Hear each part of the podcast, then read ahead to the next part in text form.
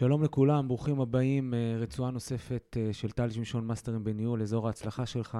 שמחים שאתם אה, איתנו, קהילה נחמדה, נכבדה, ו- ועוד כל מי ש... יש לפודקאסט הזה נטייה פשוט להגיע להמון אנשים, אז אני מברך את כל מי שהגיע עד הלום. היום מתארח חבר, לא ותיק, חבר חדש, אבל יש אנשים שאתה פוגש אותם בצומת, ואתה רואה שזה... שהולכים להיות חברים ותיקים. שהולך להיות פה מסע ארוך. אז אה, אני אברך אותך בשם כולם, דוקטור אה, אייל הורוביץ, היושב ראש וה-CEO של בייקר טילי בישראל. לא לדאוג, תכף נסביר מה זה בייקר טילי ומי הוא אייל. הוא איש אה, רב פעלים, אה, דוקטור במנהל עסקים וגם בחשבונאות ציבורית, שניהם בהצטיינות אגב. אייל, אני מביא פה רק סטודנטים מצטיינים, שתדע. פחות כן. מזה לא באים, זה ברור. אני כבר שוכח שאני סטודנט נצחי, כן, אבל זה נכון. נצחי. אה, אז וולקאם, אה, אה, אני אשוויץ בך קודם, לפני שאתה תציג את עצמך. אז אייל, כמו שאמרתי, הוא איש רב פעלים, הקים והביא לארץ את בייקר טילי, שזו סוכנות ראיית חשבון וייעוץ מס מהגדולות והמוכרות בעולם. אולי קצת פחות בישראל, כי אתם עושים עבודה שהיא below the line, מה שנקרא. אבל אייל, הוא עובד, בניגוד לרוב האנשים שעושים יחסי ציבור. הוא עובד, יש לו צוות מאוד מאוד גדול. בוא קודם כל נגיד לך ברוך הבא. ברוך הבא, אייל. תודה רבה. איזה כיף ש... ובעיקר תודה רבה שסוף סוף נפגשנו. כן. היה לנו לא קל. וכיף שטרחת ו... ופינית את הזמן, ואתה איתנו היום, לא מובן מאליו. לא טרחתי, אה, הגעתי בשמחה, ואני שמח שאני פה. אז לפני שתספר לנו משפט, אני רק אגיד למאזינים, מאזינות הנכבדים, שהם ממש בלב שלי, משפט אחד. חבר'ה, זה הולך להיות עצים, חזק, תחזיקו חזק, כי אנחנו יכולים לדבר ביזנס. איך מנהלים יחידות רווח הפסד, מה זה אומר עכשיו אה, שגרת חירום, ו, ומה זה אומר לאנשים שהם די מנוסים כמונו, לא ראו הכל, אבל ראו את הרוב, מה יש להם בראש בזמנים האלה. אז הם מוכנים? מעכשיו. אייל, ספר לנו קצת על עצמך, קודם כל. טוב, אני בעיקר אייל, אחרי כל התארים והסופרלטיבים. כן. מישהו שנולד מאוד מאוד אה, למטה, מגיל עשר אני עצמאי. Mm-hmm. לא הייתי שכיר דקה אחת בימי חיי. וואו. חוויתי הרבה מאוד דברים. האמרה ש... אדם תמיד חווה כישלונות אצלי מאוד uh, משמעותית. זה דרך חיים בעיניי להיכשל. בלי להיכשל אתה לא יכול... נכשלים קדימה, כמו שאומרים, אייל. נכשלים קדימה. כן. ותזכור, מגיל עשר עצמאי, זה כאילו זו אמרה מאוד משמעותית, ושואלים אותי במה אני הכי גאה, אז אני אומר שמגיל עשר אני עצמאי. בגיל עשר פתחתי את העסק הראשון שלי, העסק לשטיפת מכוניות, אחרי זה חלוקת בקבוקים, ועוד כל מיני דברים הזויים כאלה, עד לניקיון וחדרי מדרגות ומשרדים. ואני חושב שלמדתי את ערכו של הכסף ממקום מאוד מאוד מדויק, שהלוואי שהילדים שלי, או הילדים של, שלנו בדור של היום, היו מבינים מה זה כסף. ממש. כסף הוא, אתה יודע, הוא עניין מאוד שלם, הוא לא רק מה אנחנו מוצאים, גם איך אנחנו גם משיגים אותו. ובזה אני הכי גאה, וכל השאר, כפי שאמרת, אני, אני עובד, אה, למרות כל השנים והניסיון שצברתי, עדיין אני, מרבית הזמן שלי עובד. פחות מעניין אותי לנהל, יותר מעניין אותי לעבוד. ולהצליח במה שאני עושה, וליהנות מזה. שזה מדהים, אתה יודע, כי ככל ש... אני אומר בהערת סוגריים, ככל שאנשים אה, עולים כביכול ב... בתודעה, בניסיון, אז הם בעצם מתפנים לעולם תוכן חדש שקוראים לו ניהול, ואתה אומר לי, לא, טל, אני אוחז בדבר הזה שאני מחזיק אותו חזק, העניין המקצועי, שאני רואה חשבון טוב במיוחד, ושם אני נותן המון המון ערך.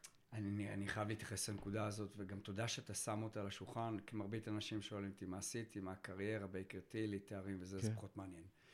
אמ, אני חושב שכרואה חשבון, אה, מאז שהייתי מאוד מאוד צעיר, והתקדמתי והקמתי פירמה וכבר מוניתי כמנהל, תמיד אמרתי שאני חייב לעבוד למעלה ממחצית הזמן. אז קודם כל אני בא מהעולם המקצועי. Mm-hmm. פעם קולגה שלי, שהיה הרבה יותר גדול ממני ומוצלח ממני, אמר לי, אני רק עושה שיווק ומכירות.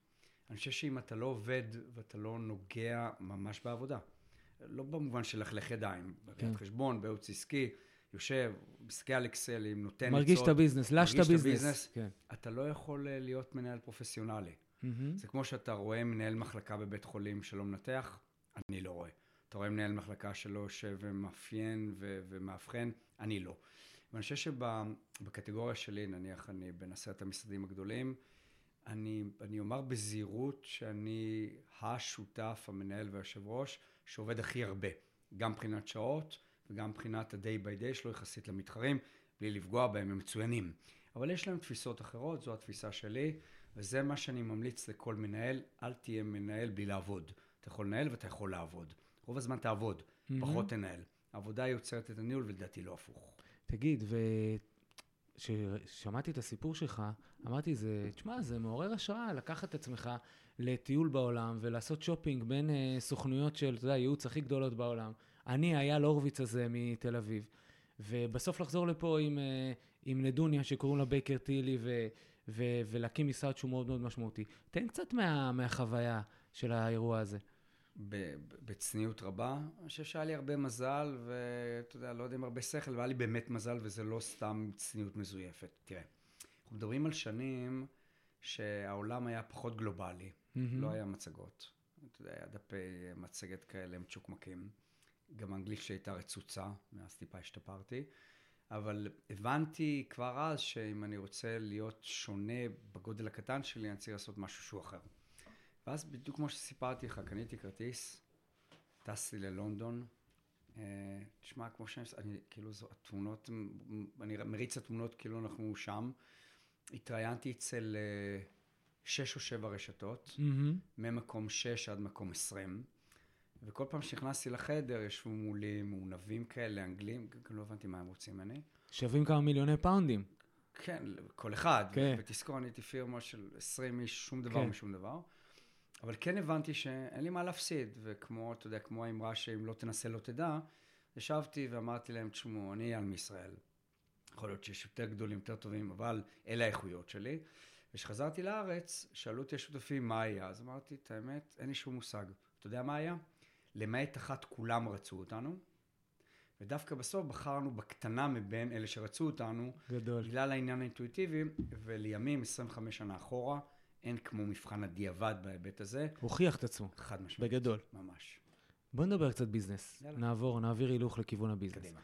Uh, לפני שאנחנו מדברים קצת על השגרה, אבל הניהול בשגרה, כמה מילים uh, ממקצוען כמוך על הסיפור של uh, כל הסיפור של דירוג ההשראה של ישראל, ומה זה אומר לאותו בעל עסק עכשיו ששומע אותנו? תבין, יבואן של גריזים ושמנים, בעלים של חברת חלקי חילוף אה, אה, בעולם הרכב, אה, ועד משרד תכנון או, או סוכנות אה, נסיעות. לא הרבה. אה, עזוב את הפוליטיקה, עזוב את כן. האמרות האומללות של שר האוצר. בוא נשים mm-hmm. את זה בצד.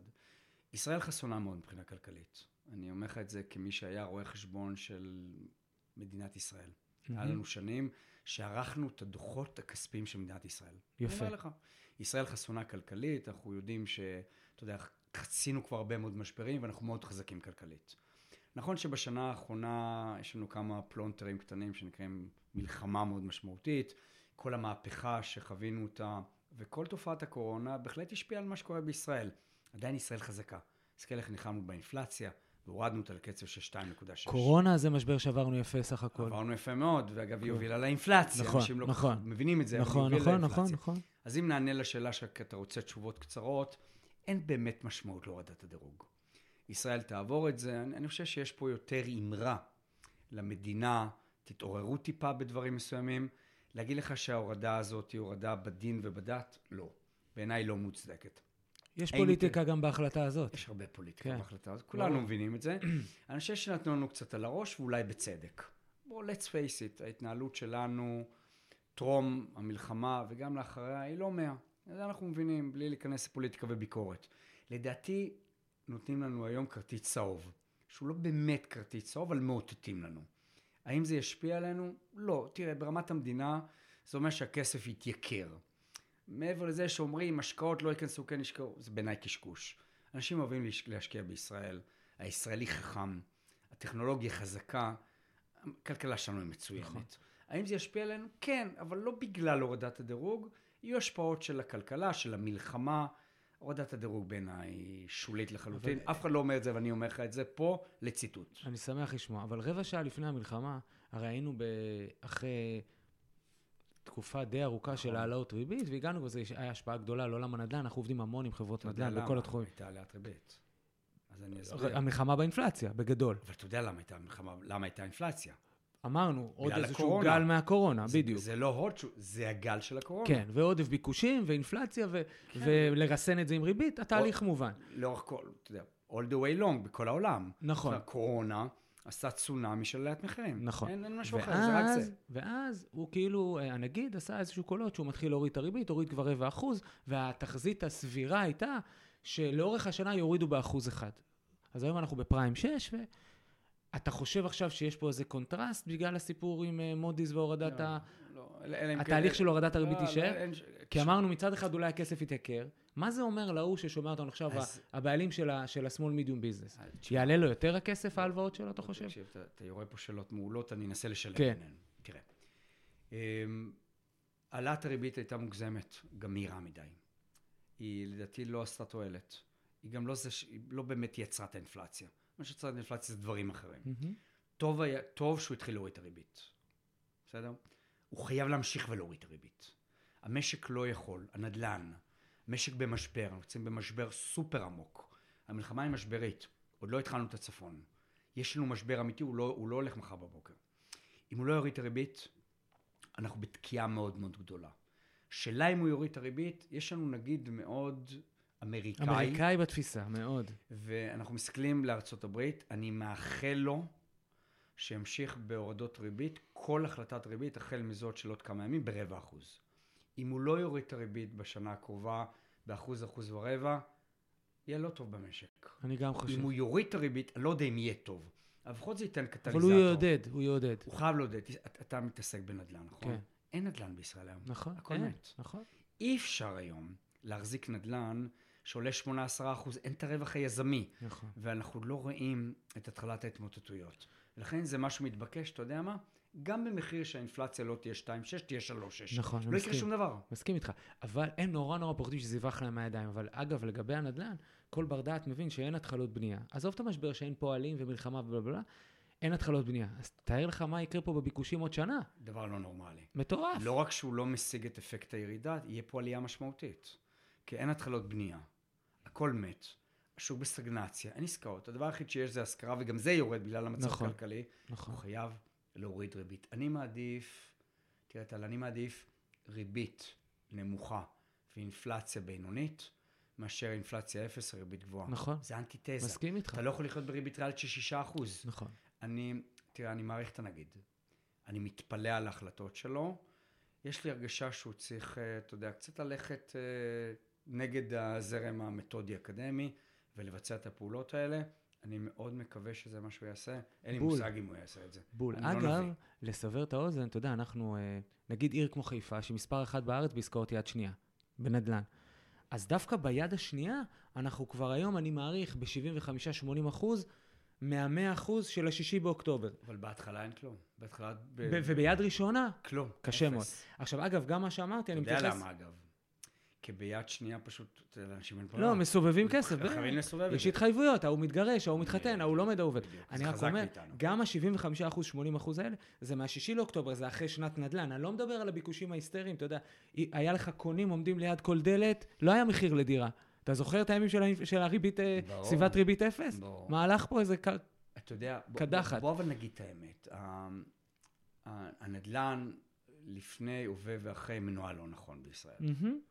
המחירים גבוהים, הם גם לא אמורים להיות כאלה גבוהים. יש לנו מספיק עתודות בנייה. מה שדופק באמת הנדל"ן בישראל זה. רגולציה, רגולציה, לא- לא בכיוון. אין, תראה, בס- בסוף כולנו מבינים שזה ביקוש והיצע. וברגע שיש לי כל כך הרבה קרקעות שאף אחד לא טורח להרים אותן, בעיניי זה שערורייה.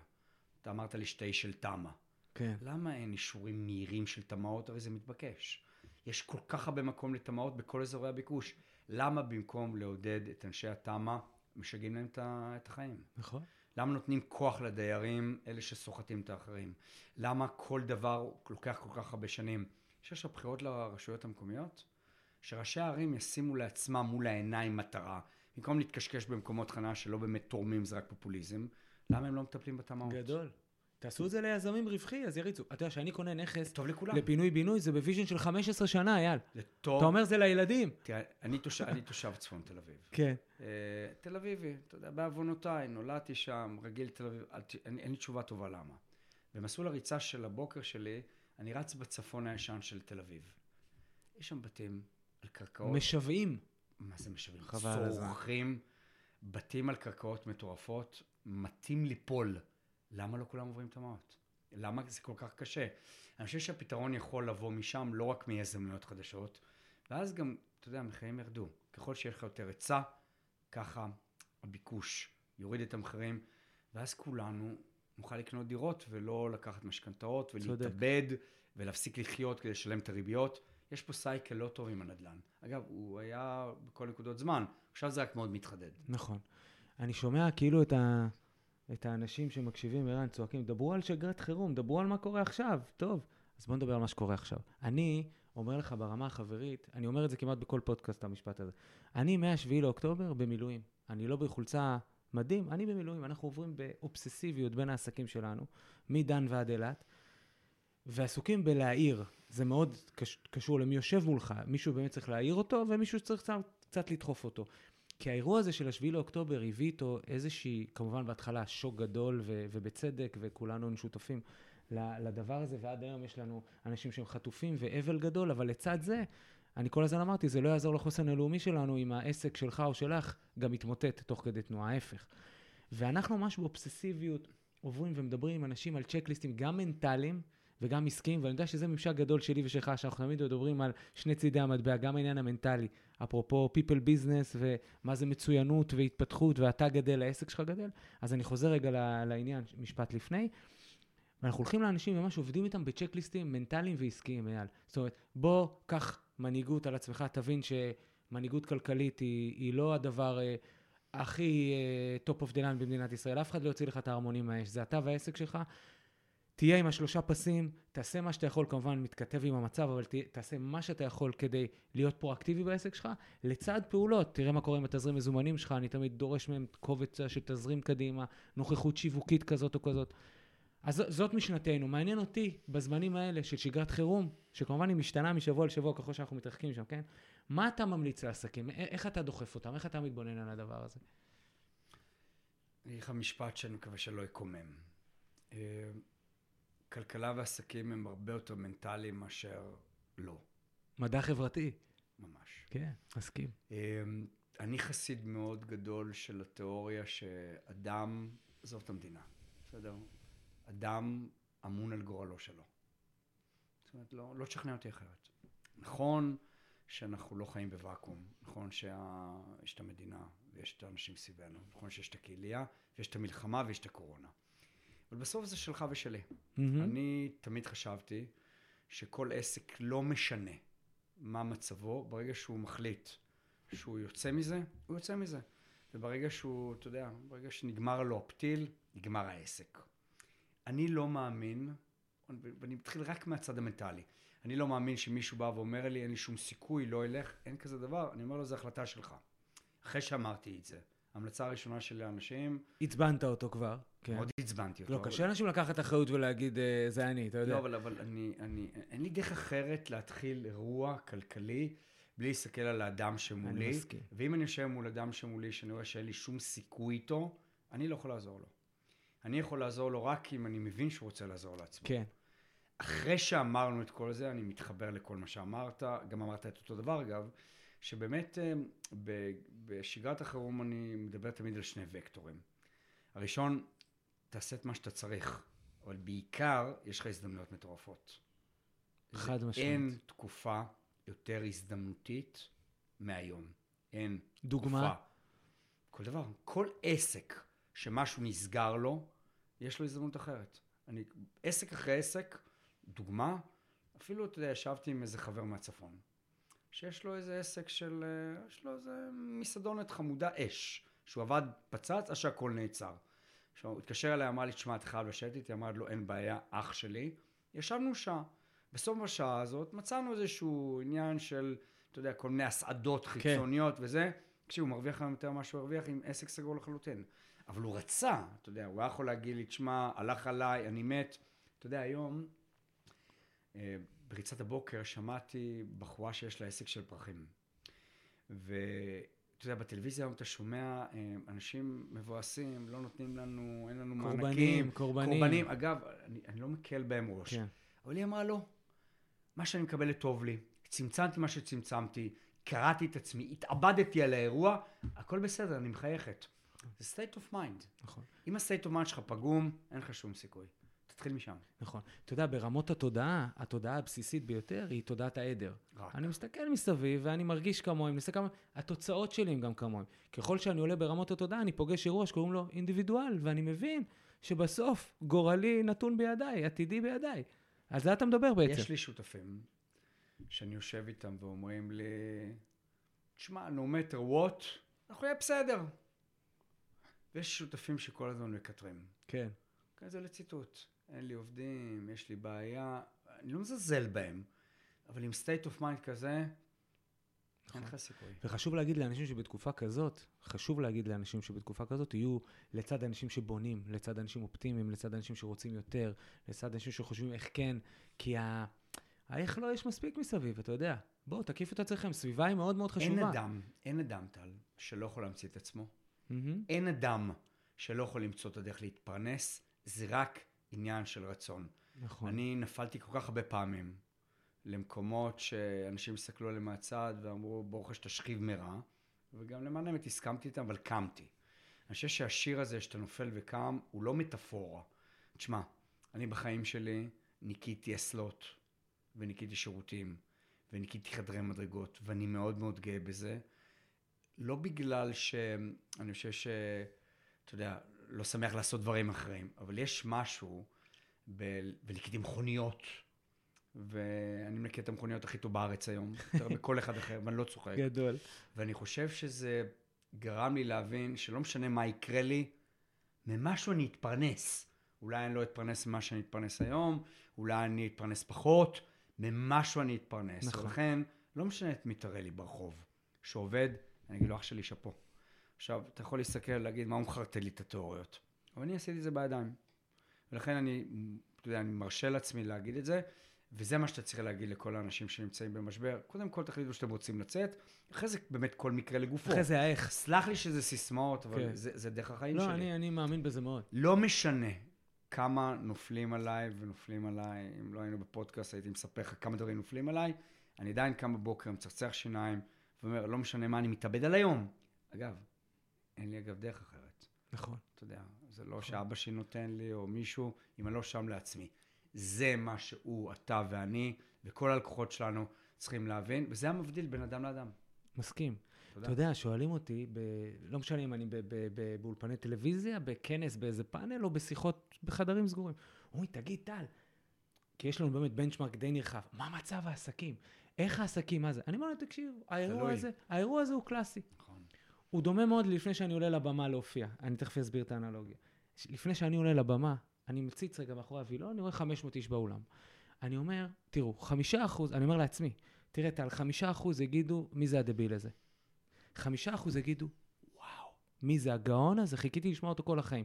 ו-90 אחוז יושבים פה ויגידו, תשמע, אני פתוח, הוא מדבר על ייעוץ עסקי, הוא מבין בעסקים, יש לו רזומה כזה. בוא, שישפיע עליי. התפקיד שלי זה להשפיע על ה-90% ל-5% שחושבים שהוא מבין משהו. אותו דבר עם העסקים. יש 5% עכשיו שתפסו הזדמנויות ומככבים, והם עם שלושה פסים מטאפורית, והם מסתערים קדימה ברוח הדברים, ועושים ביזנס. 5% קורבניים שלא מוכנים לשחרר את האווירה העסקית הזאת של לקחו לי, אכלו לי, שתו לי. ו-90% שאנשים כמונו יכולים לבוא ולהגיד להם, חבר'ה, א', לפי הצ'קליסט של אייל אני הולך, א', אתה רוצה? אני יכול להסביר לך גם איך אתה יכול, ולעבור איתם לאיך. מסכים כן. לניתוח הזה? בהחלט. אני רוצה להגיד לך משהו. אה, אני יותר ממסכים. אם היה לי פה מד הסכמה, אז הוא היה מאוד גבוה. אמ, אני חושב שאנשים לא מבינים מה זה כוחה של המילה וכוחה של השיחה. היכול... בגלל שאנחנו אנשים, ובגלל שהמוח שלנו הוא ספוג, מהמם. ובגלל שאנחנו סופגים הכל, יש לזה הרבה מאוד מחקרים, בכוחה של שיחה אתה מזיז ערים. נכון. תפיסות. תפיסות ערים, אתה יכול בשיחה להרוג מישהו ולהציל מישהו. לגמרי. לא באקדחים ולא בקטיושות. בשיחה אחת טובה. אנחנו רואים היום איך מנהיג X הוא מוקצה מחמת מיאוס, נכון, ומנהיג Y, אותו אדם, נכון. מזיז ערים באמצעות מהמם. מילים. מהמם. ולכן כשאני אומר, הצד המנטלי בעסקים הוא הכל, הוא בא מהמקום הזה. הוא בא מהמקום הזה שאנשים שבאמת מוכנים, אתה יודע, אתה, אתה יושב מולי, אני יודע לדבר, אתה יכול להגיד מה הוא מחרטט. אגב, זה בסדר. בטוח יש אנשים שאומרים את זה. אבל יש גם אנשים שאומרים, אוקיי, בגלל החרטוטים האלה שלו, אנחנו נצא מהמיטה, נצחצח שיניים וננסה לעזור לא, אבל אין חכם כבעל הניסיון. אייל הורוביץ זה בן אדם שעשה בידיים, עבר לא, דרך. עזוב עשה בידיים, נפל בידיים. מהמם. אני כבר קמו עליי כמעט מכל כיוון, להרוג אותי מכל כיוון. חוויתי, בכיתי, גם היה בוקר אחד שלא יצאתי מהמיטה. אבל בסוף אני פה. רק בגלל זה שהאמנתי שאם אין אני לי מי לי. כן. וזה, לשם אני מוביל את כל העסקים. ומי שמקשיב לנו, שפשוט יטפל בעניין הזה. אין עצה יותר טובה שאני יכול לתת לאנשים בחינם, ואגב, באהבה. כי אתה יודע, בסוף, בסוף זה, אם אנחנו יכולים לעזור, מה יותר טוב מזה? מילה ל... או משפט על אה, מדינת ישראל בעוד שנה. איפה אנחנו באמצע 2025? אני מקווה הנהגה חדשה. לא בגלל, אני לא, אני לא יוצא בכותרות. והנהגה חדשה כ... צריכה להיות הנהגה חדשה אחרי כזה משבר. איפה אנחנו? כלכלית? איפה אתה רואה את השווקים שלנו? מדינת ישראל תתאושש 100%. ב-25 היא תתאושש. אנחנו חזקים על כל אירוע. כשאני אומר הנהגה חדשה, אני מקווה הנהגה יותר מסוג של הנהגה, הנהלה, ופחות הנהגה פוליטית. כי אני חושב שהמדינה היום... תפעולית. כי תפעולית, מה היה לוקה בחסר פה המון תהליכים, אייל, המון. אי אפשר לעשות תפעול במבנה הפוליטי של ישראל. כן. אני מקווה שזה נכון, נכון, אין ספק. אם אנחנו לא נתנהל כמו שווייץ, שיש שם עשרה שרים ומדינה רזה, ואני מקווה ששם נגיע, לא נתקדם, אבל הכלכלה תנצח גם הנהגה חלשה. תשמע, אנחנו טובים מדי. כן, אה? אין ויכוח. אין, ישראל לא תיפול. זאת אומרת, אני אומר לך, היא לא תיפול. זה אני, כן הכותרת שאתה יכול להוציא, דעתי הצנועה, ישראל לא תיפול. ערן, נראה לי יש לנו כותרת לפודקאסט, מה אתה אומר? Uh, having said that, המשפט הבא, משהו שהיית מציע לעסקים להתמקד בו השנה? לאור ה... שאתה אומר, יהיה טוב ו- ו- ואנחנו טובים מדי, אנחנו נישאר פה, יהיה ביזנס, משהו שאתה רואה שצריך לשים בפוקוס? תראה, אני חושב שטיפה, טיפה, כדאי לחזור טיפה לשורשים. לתשתיות. לתשתיות. רציתי להגיד את המילה תשתיות. אז אנחנו בלי... ממש, לא, ממש. צופים לא יודעים, אבל לא תיאמנו עמדות. ממש. אני חושב שטיפה התבלבלנו. אני חושב שקצת חשבנו שאנחנו טובים מדי, הייטקיסטים מדי. אני טיפה מציע טיפה לרדת קומה, טיפה לחזור אחורה, להסתכל על האינפרסטרקצ'ר בישראל, להשקיע שם זמן וכסף. תראה, יהיה, יהיה היום שאחרי, נכון? ברור. ביום שאחרי מרבית התקציבים ילכו לתשתיות. Mm-hmm. בסדר? יש לנו מאות רבות של מיליארדים להשקיע בדרום. לגמרי. זה השקעות ענק. כסף ילך לשם. הייתי הולך לתשתיות, משקיע שם, ולא נתבלבל, הייתי ממשיך להשקיע בנדל"ן. קודם כל אני תחליף לנדל"ן. דבר שני, נדל"ן הוא חזק בישראל. ושלוש, הישראלים אוהבים נדל"ן. אנחנו לא אוהבים שכירויות. אוהבים לקנות אבנים. כן, אוהבים לקנות אבנים. אתה יודע, אין, לגור בשכירות זה כמו עבירה פלילית בישראל. אתה יודע, אנחנו לא בארצות הברית, הייתי גם משקיע שם. אלה העולמות, אני חושב שההייטק טיפה ירד, יהיה איזשהו, יחזור לשפיות, גם אגב בשווים של החברות, נחזור טיפה יותר לאדמה. ואני חושב שזה טוב שאנחנו חוזרים שורשי. לאדמה. אנחנו צריכים לחזור לשורשים. איבדנו את הקשר בין הטכנולוגיה לאדמה, היא לא עובדת. טכנולוגיה בלי אנשים, בלי אדמה, לא מתפקדת. אתה אומר, הגדר הטכנולוגית בגבול עזה היא פרפרזה לכל האירוע, אתה אומר. היום שמעתי את מנחם הורוביץ אומר, למרות איום הטילים, כל מה שאני מבקש זה כוח סדיר בצפון ובדרום. זה האדמה. ממש. זה האדמה. רגליים, ראינו, boots on the ground, נו. ראינו את כל הטכנולוגיה ואת כל הגדר, איך... תקשיב, זה המביך. עם כף של. דחפור, אה, כן. כף של דחפור. אז זה אומר שאיבדנו את האדמה. בואו נחזור נכון. לאדמה, עוד כמה שנים נחזור ונדבר קדימה על טכנולוגיה. בואו נירגע. אייל הורוביץ, יש לנו כל כך הרבה עוד על מה לדבר, על עסקים וכלכלה ואנשים ומערכות יחסים וספורט. לא דיברנו על ספורט, אנחנו נכון. שנינו נרקומנים חזקים של ספורט. ממש, אז קודם כל נשאיר את זה כאיזה זכות לפעם הבאה, ברור. שנמצא את הזמן. וב', אני מאוד מאוד רוצה להודות לך. כבוד. אה, היה כיף לשמוע אותך. ונקווה שנתראה בסיבובים הבאים. אז קודם כל תודה רבה, ואני רוצה להחמיא לך. תודה. אה, אני מתראיין לא מעט בפודקאסטים, כזה קצר ותמציתי הוא לא היה לי, שאפו. תודה. תודה, אייל. תודה לך. כיף. תודה רבה. עד הפעם הבאה. תודה, חברים. ביי בינתיים.